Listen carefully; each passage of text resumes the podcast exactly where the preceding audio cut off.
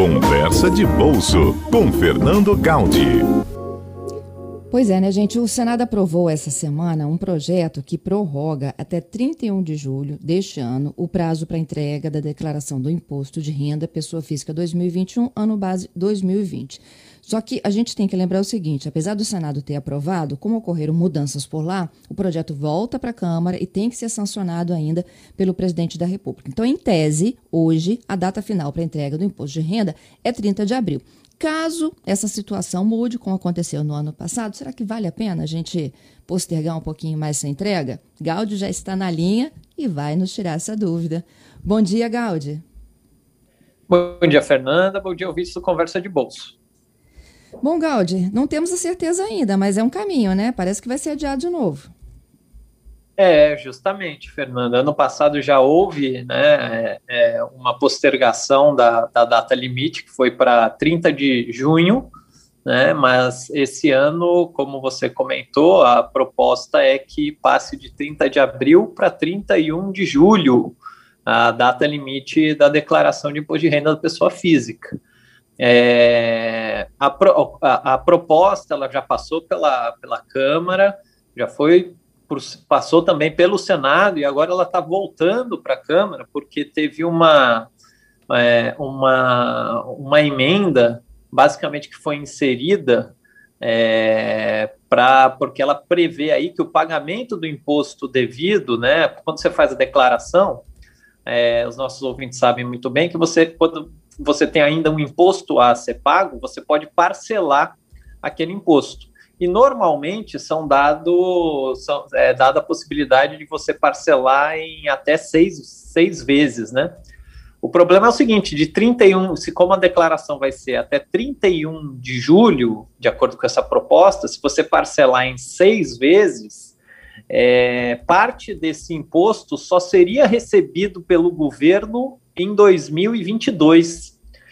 E aí, Fernanda, isso está gerando uma complicação, porque é menos recurso ainda para o orçamento, né, que já está sendo tão debatido e já está em, em, em, uma situação tão complexa. Então, uhum. é, é por conta dessa emenda é, ou seja, do parcelamento do imposto, caso haja essa postergação, para que isso não, não ultrapasse aí os limites do ano de 2021. Então, é, é, é isso que falta, falta se decidir. Mas, pelo que tudo indica, de fato, essa, essa postergação vai ser feita, né? E aí é justamente isso: os nossos ouvintes vão ter, a, é, vão ter essa opção de, caso isso seja aprovado, obviamente, mas vão ter a opção de escolher, né? Não, eu posso fazer aí minha declaração é, até 31 de julho ou antes, né? Na, isso é importante é, é, todo mundo lembrar. Nada impede que você faça a declaração antes. Você pode continuar lá é, até o momento, até agora, até hoje, né? O prazo ainda continua sendo 30 de abril. Então é bom que todo mundo se programe para fazer ou deixar tudo pronto para caso esse limite não, não seja alterado, né? Caso o limite seja alterado, aí a pessoa pode optar em, em deixar para fazer essa declaração mais para frente. Quais são as vantagens e eventuais desvantagens? A vantagem de você é, postergar a declaração, é, basicamente, é se você tem algum imposto a pagar, né? Quando você faz a declaração e ainda sobra ali um, um valor de imposto de renda a pagar, se você posterga, você vai pagar mais para frente. Né? Então, essa é a, eu diria que é a principal vantagem. É, e a principal desvantagem é para quem tem imposto a ser restituído. Porque quanto mais, quanto mais tarde você faz a sua declaração, mais tarde você recebe a restituição. Então, para aquelas pessoas que teriam eventualmente dinheiro para receber como restituição, o melhor é correr e entregar a declaração o quanto antes, Fernanda. Isso aí. Que aí também já, já entra no calendário logo de início das instituições. E também entra é, quem, quem faz a declaração antes entra antes, né? É interessante que nesse sentido tem até um projeto também que foi aprovado, né? É, é, também agora aí no dia 6, é, que, no meu ponto de vista, é bem interessante, porque ele dá prioridade para a restituição do imposto de renda para os profissionais da saúde.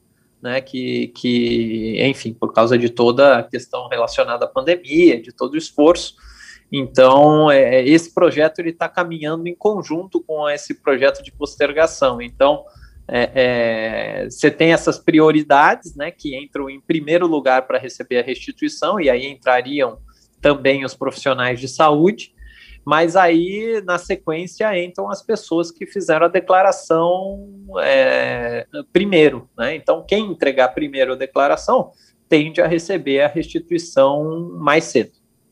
Entendido. Gaudi, além dessa estratégia aí, se posterga ou não posterga, né? Tem uma dúvida que chegou aqui de um ouvinte nos perguntando se, se a gente teve algum parente que faleceu de Covid, como é que fica a declaração dessa pessoa? Pois é, Fernanda, essa é uma situação que não é fácil, né? E sem dúvida nenhuma, muitas pessoas vão enfrentar essa, essa, essa dificuldade. Por quê? Porque é, é, a gente pode ver aqui basicamente dois casos, tá? Então tem a possibilidade é, do falecimento em 2020, né? Então imagina que a pessoa teve um parente que faleceu ano passado é, é, de COVID. Né? Então o que, que o que, que deve ser feito nesse caso? Nesse caso deve se fazer o que a gente chama de declaração inicial do espólio desse contribuinte falecido. O que, que é esse espólio? É um nome técnico que a Receita dá, mas basicamente ele, é, ele representa o conjunto de bens e direitos e obrigações da pessoa falecida.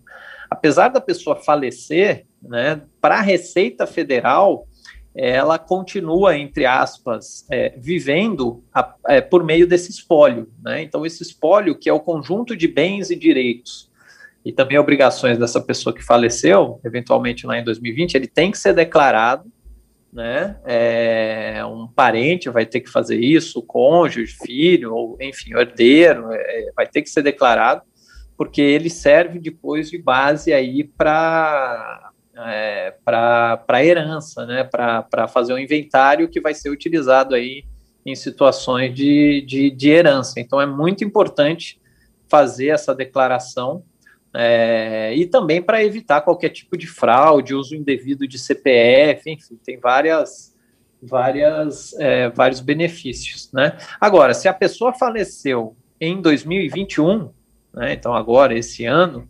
é, então significa que ao longo do ano de 2020 essa pessoa estava viva, estava viva e, uhum. portanto, uhum. a declaração dela é devida, né? Então, é, é, deve-se sim fazer a declaração da pessoa, mesmo que ela tenha falecido em 2021, tem que fazer a declaração normalmente, né? E, de novo, um cônjuge ou, enfim, é, é algum familiar, se a pessoa se enquadrar naquelas exigências de, de declaração, se teve rendimento acima de R$ 28.559,70, se tiver bens superiores a 300 mil reais, se tiver recebido rendimento isento não tributável acima de 40 mil reais, né, se tiver negociado ações, enfim. Então, para as pessoas que faleceram em 2021, a declaração de 2020 continua sendo devida, Fernanda. Obrigada, viu, Gaudi, pelas dicas aqui e orientações, hein? Até sexta que vem. Um abraço, Fernando, um abraço aos nossos ouvintes e até semana que vem, se Deus quiser.